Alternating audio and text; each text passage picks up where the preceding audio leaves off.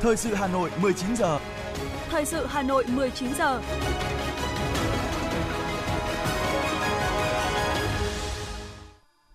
Mời quý vị và các bạn nghe chương trình thời sự buổi tối của Đài Phát thanh và Truyền hình Hà Nội với những nội dung chính sau đây. Thường trực Ban Bí thư Trương Thị Mai chủ trì phiên họp thứ nhất, tiểu ban điều lệ Đảng. Công bố triển khai thành phố thông minh Bắc Hà Nội trị giá gần 4,2 tỷ đô la Mỹ. Hà Nội biểu dương các cán bộ giáo viên tiêu biểu chăm sóc, giáo dục trẻ khuyết tật. Trong phần tin thế giới sẽ có những tin chính. Israel tuyên bố sẽ phi quân sự hóa giải Gaza. Pháp xét xử 19 bị cáo trong thảm kịch 39 người Việt tử vong ở Essex. Sau đây là nội dung chi tiết.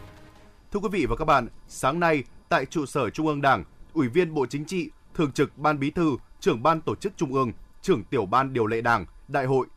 đại biểu toàn quốc lần thứ 14 Trương Thị Mai chủ trì phiên họp thứ nhất của tiểu ban điều lệ Đảng. Phát biểu tại phiên họp, Thường trực Ban Bí thư Trương Thị Mai cho biết, tiểu ban điều lệ Đảng có cơ cấu tương đối toàn diện, tập trung thực hiện hai nhiệm vụ được giao trong quyết định 128. Nhiệm vụ thứ nhất là xây dựng báo cáo về công tác xây dựng Đảng 5 năm từ 2021 đến 2025. Nhiệm vụ thứ hai là xây dựng báo cáo tổng kết việc thực hiện điều lệ Đảng và sửa đổi bổ sung điều lệ Đảng để trình Đại hội đại biểu toàn quốc lần thứ 14. Dự kiến, tại hội nghị Trung ương Đảng 9 được tổ chức vào tháng 5 năm 2024, tiểu ban điều lệ Đảng sẽ trình đề cương các văn kiện, trong đó có đề cương hai báo cáo theo nhiệm vụ được giao. Còn tại hội nghị Trung ương 10 được tổ chức vào tháng 10 năm 2024, tiểu ban sẽ trình dự thảo các văn kiện để Ban chấp hành Trung ương thảo luận. Từ năm 2025, dự thảo các văn kiện Đại hội đại biểu toàn quốc lần thứ 14 được thảo luận ở đại hội cấp cơ sở, cấp huyện, quận và cấp tỉnh. Đến hội nghị Ban chấp hành Trung ương 11 tháng 5 năm 2025, Ban chấp hành Trung ương Đảng chính thức thông qua các văn kiện đại hội lần thứ 14 của Đảng, trong đó có hai báo cáo của tiểu ban điều lệ Đảng. Ủy ban Thường vụ Quốc hội sẽ cho ý kiến về việc giải trình, tiếp thu, chỉnh lý dự thảo 7 dự án luật, cho ý kiến về luật đất đai sửa đổi và nhiều nghị quyết quan trọng. Phiên họp dự kiến diễn ra từ chiều ngày 14 đến ngày 16 tháng 11 dưới sự điều hành của Chủ tịch Quốc hội Vương Đình Huệ, tức 2 ngày rưỡi giữa hai đợt của kỳ họp thứ 6 Quốc hội khóa 15. Cụ thể, Ủy ban Thường vụ Quốc hội cho ý kiến về việc giải trình, tiếp thu, trình lý dự thảo luật viễn thông sửa đổi, luật tài nguyên nước sửa đổi, luật các tổ chức tín dụng sửa đổi, luật quản lý bảo vệ công trình quốc phòng và khu quân sự, luật căn cước, luật lực lượng tham gia bảo vệ an ninh, trật tự ở cơ sở, luật kinh doanh bất động sản sửa đổi, luật nhà ở sửa đổi, dự án luật đất đai sửa đổi cũng sẽ được cho ý kiến tại phiên họp này. Thưa quý vị và các bạn, dự án luật thủ đô sửa đổi đã được trình ra Quốc hội vào chiều ngày hôm qua. Chia sẻ bên hành lang Quốc hội, các đại biểu nhấn mạnh, thủ đô Hà Nội là trái tim của cả nước, sự phát triển của thủ đô là niềm tự hào chung của cả nước. Vì vậy, việc hoàn thiện dự thảo luật thủ đô sửa đổi không chỉ đóng góp vào sự phát triển chung của thủ đô mà còn tạo ra sự lan tỏa, tạo động lực, dẫn dắt cho cả vùng và đất nước. Theo các đại biểu, sửa đổi luật thủ đô là dịp để đánh giá một cách căn cơ toàn diện quá trình hơn 10 năm thi hành luật, chỉ rõ những hạn chế yếu kém, từ đó đề ra các giải pháp khắc phục đầy đủ, toàn diện, hiệu quả và khả thi. Đại biểu Trần Hoàng Ngân, đoàn thành phố Hồ Chí Minh khẳng định, việc trình Quốc hội xem xét dự thảo luật thủ đô sửa đổi tại kỳ họp thứ 6 có ý nghĩa rất quan trọng. Chúng ta cần một cái thể chế thuận lợi nhất, phân cấp mạnh mẽ nhất cho thủ đô Hà Nội. Tức là chúng ta đang kỳ vọng rất là nhiều, nhưng mà lại trong quá trình uh, tổ chức vận hành thì thì thì cái việc mà thể chế bị vướng rất là nhiều. Cho nên chúng ta phải phân cấp và phân cấp mạnh mẽ hơn cho thủ đô Hà Nội. Cho nên tôi ủng hộ với nội dung đó. Ngoài ra thì cái quá trình mà triển khai về à, nghị quyết 98 ở tại thành phố Hồ Chí Minh đó thì chúng tôi thấy có rất nhiều cái nội dung mà một đô thị đặc biệt cần phải được áp dụng. Thì như vậy thì những cái nội dung đó cần phải được cập nhật trong cái luật thủ đô. Và tôi nghĩ là đã đã được cập nhật rồi. Thì nó sẽ ờ, ờ, được các đại biểu ủng hộ và và tán thành. Theo đại biểu Hoàng Văn Cường, Ủy viên Ủy ban Tài chính Ngân sách của Quốc hội, Hà Nội là thủ đô của cả nước, mà thủ đô phải là nơi hội tụ của cả quốc gia, là hình ảnh đại diện, là hình mẫu quốc gia. Như vậy, thủ đô không thể như một địa phương, một tỉnh hay một thành phố. Vì vậy, cần phải có những cơ chế quản lý, đầu tư khác biệt so với các địa phương khác. Đại biểu Hoàng Văn Cường nhấn mạnh. Luật thủ đô 2012 thì mới chỉ đưa ra những các cái mục tiêu, đưa ra các cái mong muốn, Đấy. nhưng mà chưa có những cái thể chế cụ thể để mà thủ đô có thể thực hiện được các cái mục tiêu đó. À, cái sửa lần này ấy, sẽ hướng vào là thực sự sẽ trao cái quyền cho thủ đô để thủ đô có thể không chỉ khai thác được tốt nhất những cái nội lực của mình nhưng đồng thời lại tạo ra được cái khả năng để thu hút các nguồn lực từ bên ngoài và chính điều đó nó mới có thể tạo ra được thủ đô là cái đại diện cho cả quốc gia thủ đô là cái tiên tiến là cái hình mẫu đi đầu trong phát triển của đất nước. Chính vì vậy cho nên là vai trò hay là cái mục tiêu của cái sự luật lần này là phải trao quyền đấy, tự quyết cho thủ đô. Nhưng mà tự quyết thủ đô đây không phải vì bản thân thủ đô mà chính là vì của cả quốc gia của cả đất nước. Đại biểu Phạm Văn Hòa, đoàn Đồng Tháp chỉ rõ, luật thủ đô được ban hành năm 2012 đã tạo bước đột phá để Hà Nội tiến lên một bước mới. Tuy nhiên, sau 10 năm thi hành đã bộc lộ nhiều vướng mắc, hạn chế, đòi hỏi phải sớm sửa đổi để phù hợp với thực tiễn, đáp ứng nhu cầu phát triển. Tán thành với quy định về cơ chế thu hút trọng dụng nhân tài, phát triển nguồn lực chất lượng cao của thủ đô được nêu trong dự thảo luật, đại biểu Phạm Văn Hòa nhấn mạnh mà muốn thu hút được giữ chân được nhân tài đặc biệt là những nhân tài mà ở ngoài nước đi về thủ đô Hà Nội để mà công tác làm việc thì phải có một cái cơ chế chính sách đặc thù. Và đồng thời là muốn giữ chân nhân tài cái người người Việt Nam cái người gốc ở Hà Nội hoặc là các tỉnh khác muốn đến Hà Nội để ở Hà Nội à, làm việc cho Hà Nội hoặc là là là thu hút đồng bào Việt kiều à, của Việt Nam chúng ta nước ngoài về Hà Nội làm việc thì cũng phải có một cái cơ chế chính sách đặc thù. Như vậy thì tôi nghĩ cơ chế đó là gì? Phải khác hẳn hơn. À, vậy tôi nói thí dụ như về chế chế độ tiền lương thì nó phải khác hẳn hơn là chế độ lương của công chức viên chức hiện nay để đảm bảo làm sao cái cuộc sống ờ, của các nhà khoa học những người giỏi đó mà luôn cả cho vợ chồng hoặc là con của người ta luôn. Các đại biểu Quốc hội đều cho rằng dự thảo luật thủ đô sửa đổi sẽ là giải pháp pháp lý cùng với các giải pháp khác về quy hoạch, kế hoạch phát triển kinh tế và xã hội giúp cho Hà Nội có thể đạt được các mục tiêu đề ra tại nghị quyết số 15 của Bộ Chính trị về phát triển thủ đô Hà Nội.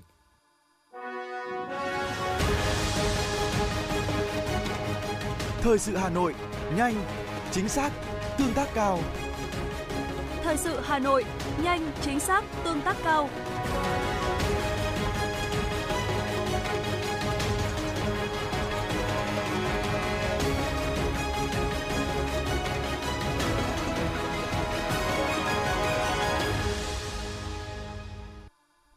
Thưa quý vị và các bạn, sáng nay tại huyện Đông Anh, công ty cổ phần đầu tư phát triển thành phố thông minh Bắc Hà Nội, liên doanh giữa tập đoàn BRG Việt Nam và tập đoàn Sumitomo của Nhật Bản đã công bố triển khai thành phố thông minh Bắc Hà Nội. Phó Bí thư Thành ủy, Chủ tịch Hội đồng nhân dân thành phố Nguyễn Ngọc Tuấn, Ủy viên Ban Thường vụ Thành ủy, Phó Chủ tịch Ủy ban nhân dân thành phố Dương Đức Tuấn tới dự.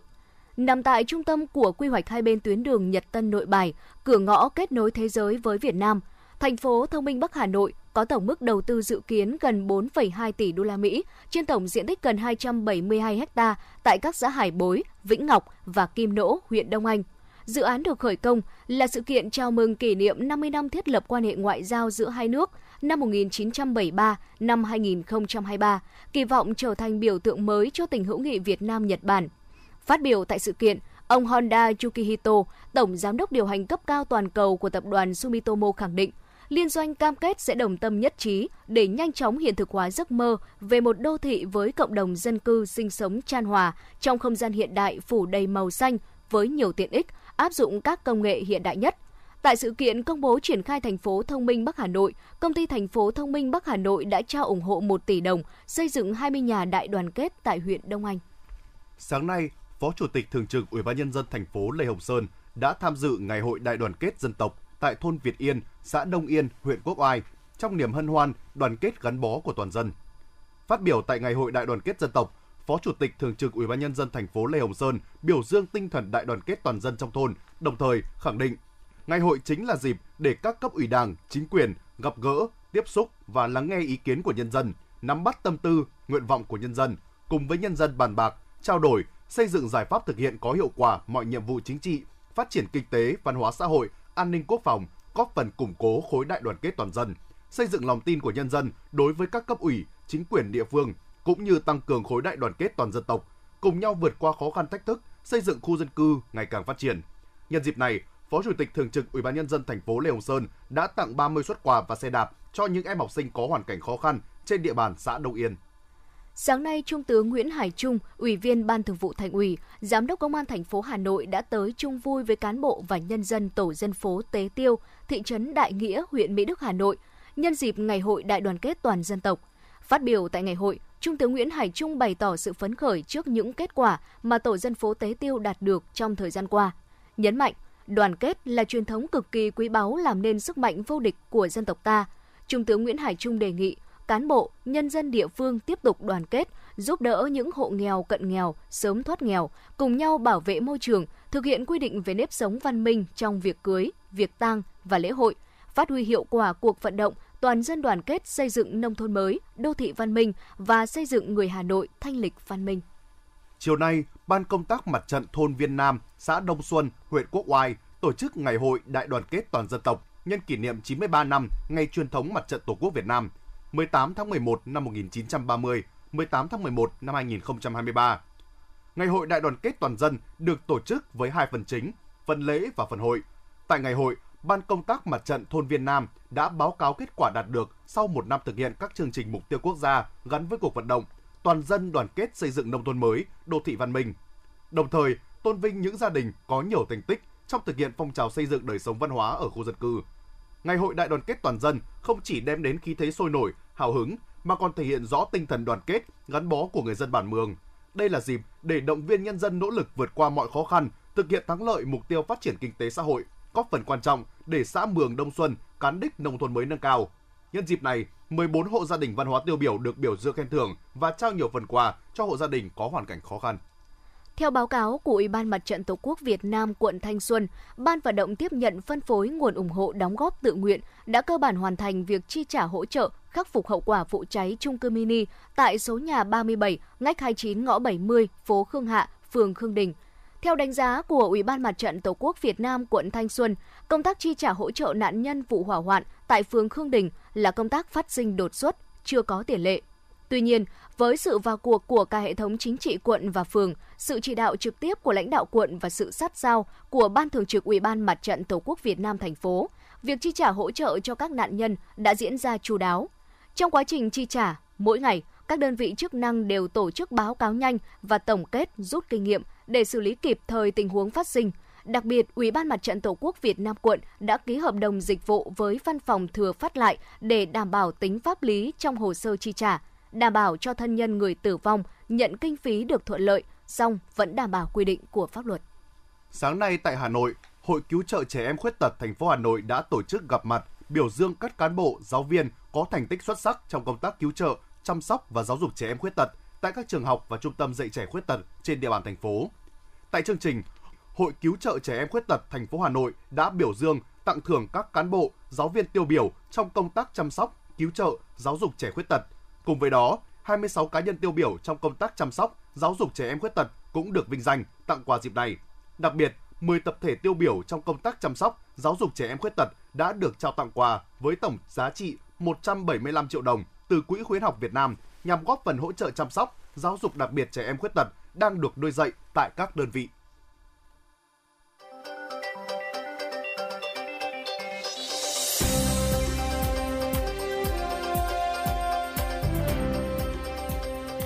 Bản hùng ca đã ghi tạc vào lịch sử như Tiến quân ca, Trường ca sông Lô, ca ngợi Hồ Chủ tịch.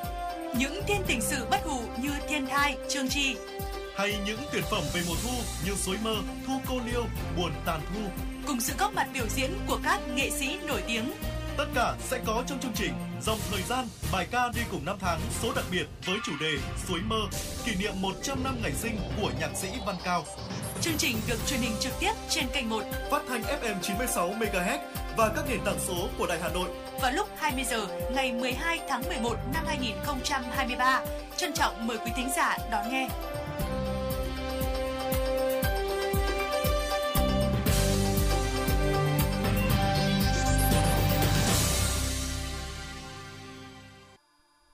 Chương trình thời sự xin được tiếp tục với những thông tin đáng chú ý khác.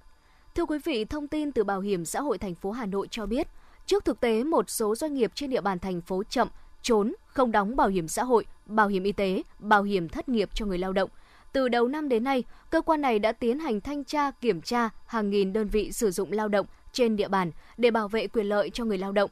Thống kê từ Bảo hiểm xã hội thành phố Hà Nội cho thấy, trong thời gian trên, sau khi thanh tra kiểm tra, cơ quan bảo hiểm xã hội đã truy thu số tiền chậm đóng bảo hiểm xã hội, bảo hiểm y tế, bảo hiểm thất nghiệp hơn 287 tỷ đồng. Cùng với đó, Bảo hiểm xã hội thành phố Hà Nội còn yêu cầu chủ sử dụng lao động phải đóng và truy đóng bảo hiểm xã hội, bảo hiểm y tế, bảo hiểm thất nghiệp cho gần 500 lao động chưa tham gia hoặc đóng thiếu thời gian với số tiền là 11,1 tỷ đồng. Mô hình dự báo giá xăng dầu ứng dụng Machine Learning của Viện Dầu khí Việt Nam cho thấy, tại kỳ điều hành ngày 13 tháng 11 tới đây, giá xăng dầu bán lẻ trong nước có thể giảm từ 1,6 đến 4,1% nếu Liên Bộ Tài chính Công Thương không trích lập hoặc chi sử dụng quỹ bình ổn giá xăng dầu. Theo quy định, 11 tháng 11 là đến kỳ điều chỉnh giá bán lẻ xăng dầu trong nước. Tuy nhiên, do ngày 11 tháng 11 trùng với ngày thứ Bảy nên theo quy định của nhà nước, ngày điều chỉnh giá bán lẻ xăng dầu sẽ lùi sang thứ hai, ngày 13 tháng 11. Theo đại diện Cục Y tế Dự phòng trong tuần vừa qua, tuần 44 của năm 2023, cả nước ghi nhận thêm hơn 7.000 trường hợp mắc sốt xuất huyết, trong đó có một ca tử vong tại Long An. So với tuần trước, số ca mắc tăng nhẹ. Đặc biệt tại Hà Nội vẫn đang ở giai đoạn cao điểm của dịch với số ca mắc cao, bệnh nhân mắc sốt xuất huyết vẫn có xu hướng gia tăng. Trung bình mỗi tuần Hà Nội ghi nhận từ 2.400 đến 2.700 trường hợp mắc sốt xuất huyết, số ca mắc tăng so với cùng kỳ năm 2022. Hiện Hà Nội còn khoảng 231 ổ dịch đang hoạt động. Theo dự báo của Trung tâm Kiểm soát Bệnh tật Hà Nội, giai đoạn trong tháng 11 đến giữa tháng 12, Hà Nội vẫn có nguy cơ dịch bệnh sốt xuất huyết diễn biến phức tạp. Thời điểm này, mật độ mũi vẫn phát triển rất mạnh. Vì vậy, khi xác định có ổ dịch, các địa bàn cần phải xử lý ngay hóa chất để diệt bọ gậy và mũi trưởng thành. Các đơn vị địa phương không thể chủ quan lơ là công tác phòng chống dịch, đặc biệt là công tác xử lý diệt bọ gậy.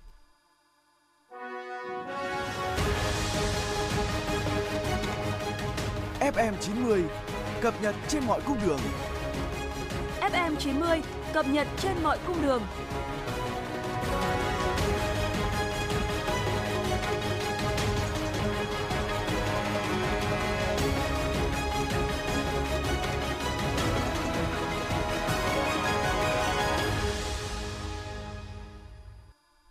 Thưa quý vị và các bạn, thời gian qua, Bộ Y tế đã lên tiếng cảnh báo về tác hại của loại khí N2O hay còn gọi là bóng cười đến thần kinh và những hệ lụy khi lạm dụng. Nhưng nhiều cơ sở kinh doanh vẫn lén lút bán bóng cười cho khách. Còn giới trẻ vẫn tò mò thử cho biết rồi đến thích và nghiện. Không nguy hiểm, không gây nghiện, thích thì chơi, không thích thì dừng. Dự tiệc phải có bóng cười, cuộc vui mới trọn vẹn. Đó là những điều mà một bộ phận giới trẻ ngày nay thường dì tai nhau về bóng cười. Họ coi đây như một thú chơi thể hiện đẳng cấp và sành điệu.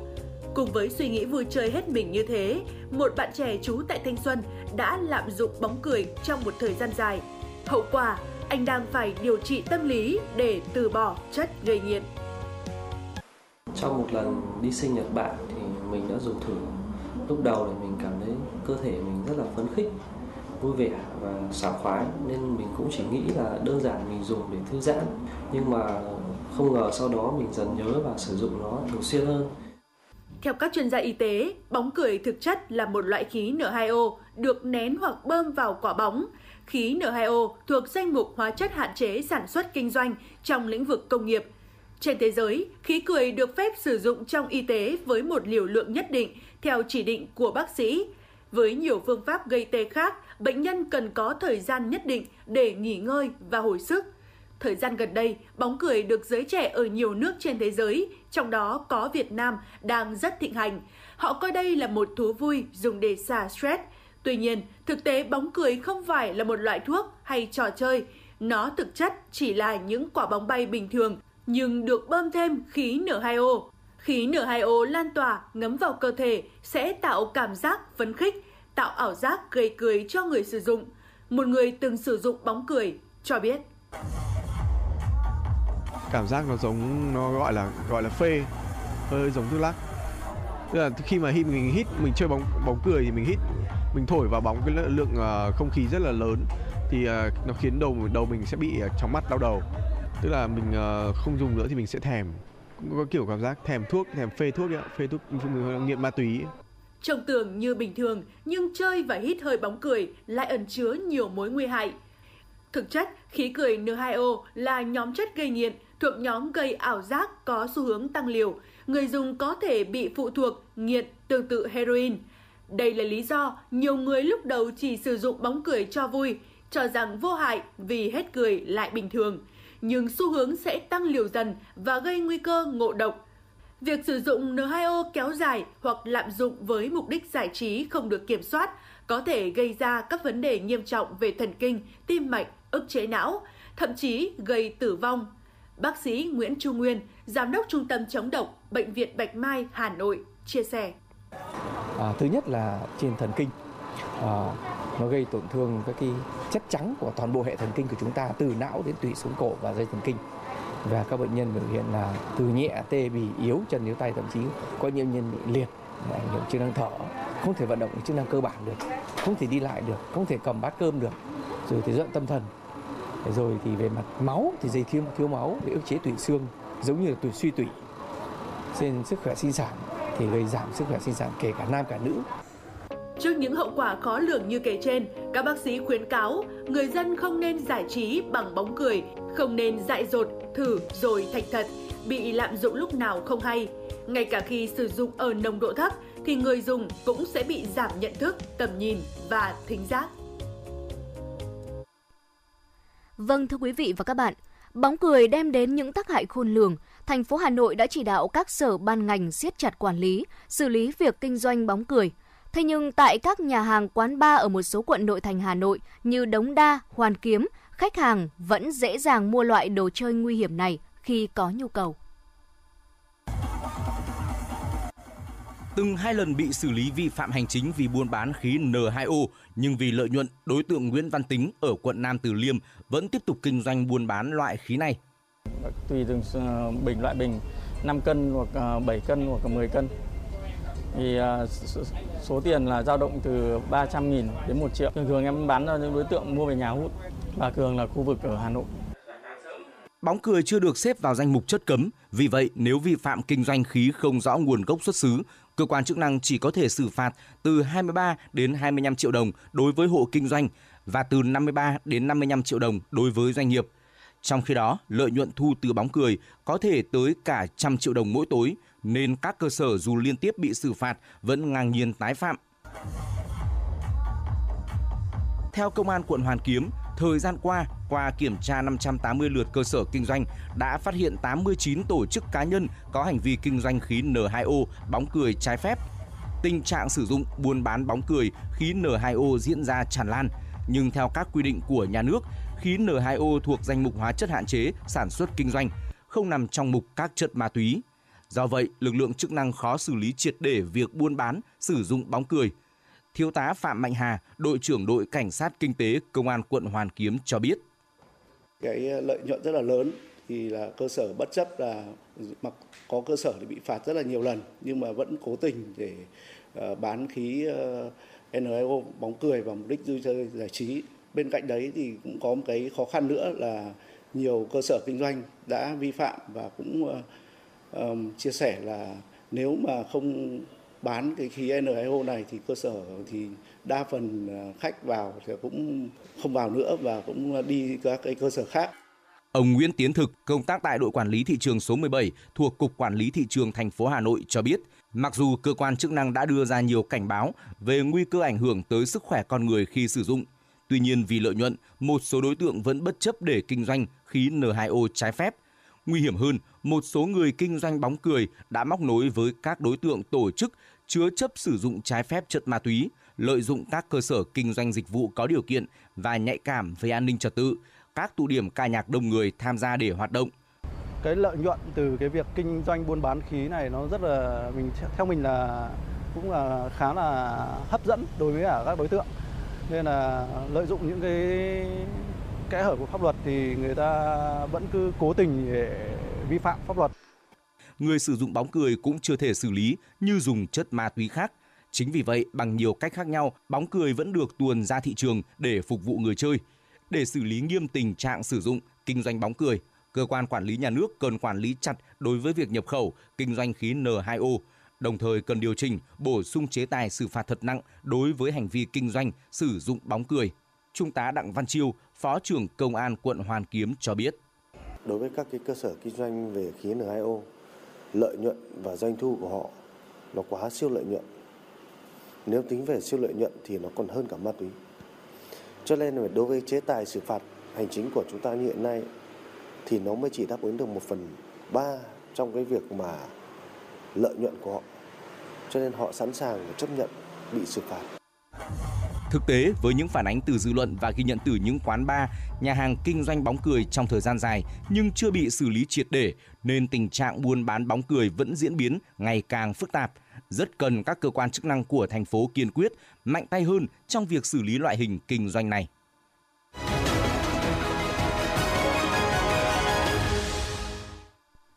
Xin chuyển sang phần tin thế giới. Thưa quý vị, trong cuộc gặp với chính quyền địa phương các khu vực giáp giải Gaza, Thủ tướng Israel Netanyahu tiếp tục nhắc lại quan điểm sau xung đột Gaza vẫn sẽ nằm dưới sự kiểm soát an ninh của Israel. Ông Netanyahu cho biết sẽ có việc phi quân sự hóa hoàn toàn Gaza để đảm bảo trong tương lai sẽ không còn mối đe dọa nào từ giải đất này đối với người dân Israel. Về phía Mỹ, một đồng minh quan trọng của Israel, Ngoại trưởng Antony Blinken cho biết chính người Palestine sẽ quản lý Gaza một khi Israel kết thúc cuộc xung đột với Hamas. Tổng Giám đốc Tổ chức Y tế Thế giới Tedros Adhanom Ghebreyesus cho biết trung bình cứ 10 phút lại có một trẻ em thiệt mạng do xung đột giữa phong trào Hamas và Israel tại giải Gaza, đồng thời cảnh báo không nơi nào và không ai được an toàn.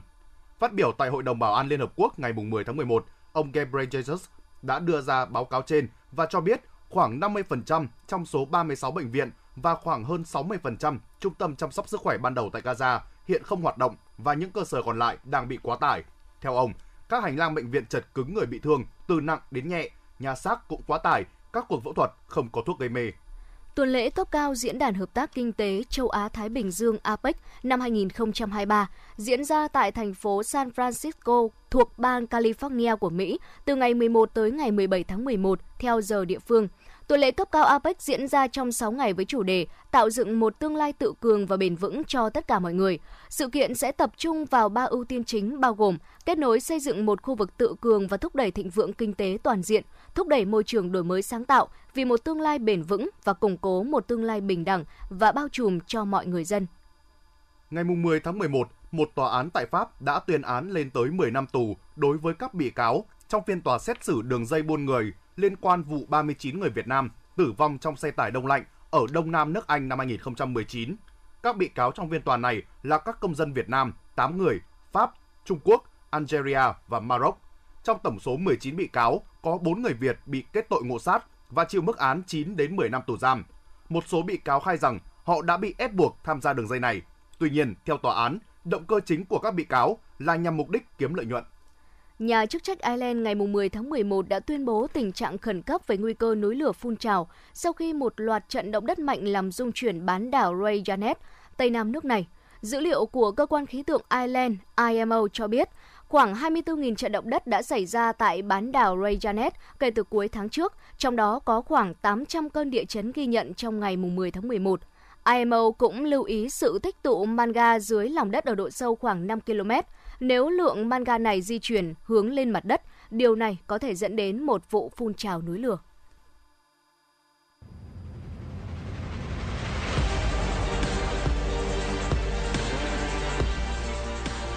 Bản tin thể thao Bản tin thể thao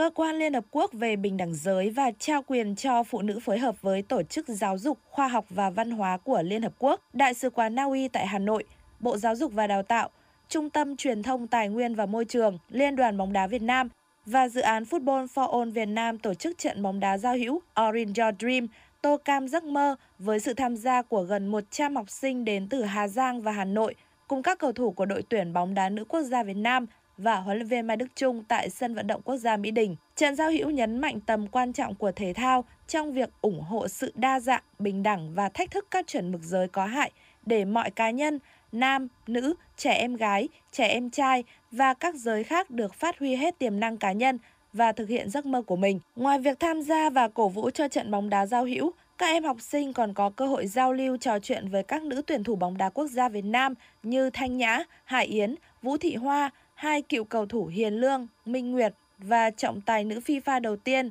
Bùi Thị Thu Trang. Họ là những hình mẫu tiêu biểu về phụ nữ trong thể thao Việt Nam, cho thấy tiềm năng không giới hạn của phụ nữ và trẻ em gái. Tại vòng loại thứ hai World Cup 2026, đội tuyển Việt Nam sẽ trở về sân nhà tiếp đón Iraq vào ngày 21 tháng 11 tại sân vận động quốc gia Mỹ Đình. Để phục vụ các khán giả được theo dõi trực tiếp, VFF đã thông báo kế hoạch mở bán online đợt 2. Vé xem trận đấu này sẽ chỉ áp dụng đối với các khán giả thuộc 12 quận nội thành Hà Nội. VFF sẽ mở bán online đợt 2 từ 0 giờ ngày 12 tháng 11 đến 23 giờ 59 phút ngày 15 tháng 11. Dự báo thời tiết theo Trung tâm Dự báo Khí tượng Thủy văn Quốc gia, đêm nay ngày mai, phía Đông Bắc Bộ và thủ đô Hà Nội đêm có mưa rào và rông rải rác. Trong mưa rông có khả năng xảy ra lốc xét, gió giật mạnh. Nhiệt độ thấp nhất từ 21 đến 24 độ C, vùng núi có nơi dưới 20 độ C. Nhiệt độ cao nhất từ 29 đến 32 độ C, có nơi trên 32 độ C. Quý vị và các bạn vừa nghe chương trình thời sự của Đài Phát thanh và Truyền hình Hà Nội. Chỉ đạo nội dung Nguyễn Kim Khiêm, chỉ đạo sản xuất Nguyễn Tiến Dũng, cố vấn chương trình Uông Ngọc Dậu, chịu trách nhiệm tổ chức sản xuất Lê Xuân Luyến, chịu trách nhiệm kỹ thuật Phạm Lê Minh, tổ chức sản xuất Kim Oanh cùng phát thanh viên Quế Đức Thu Thảo, kỹ thuật viên Quang Ngọc thực hiện. Xin chào và hẹn gặp lại quý vị trong chương trình thời sự sau.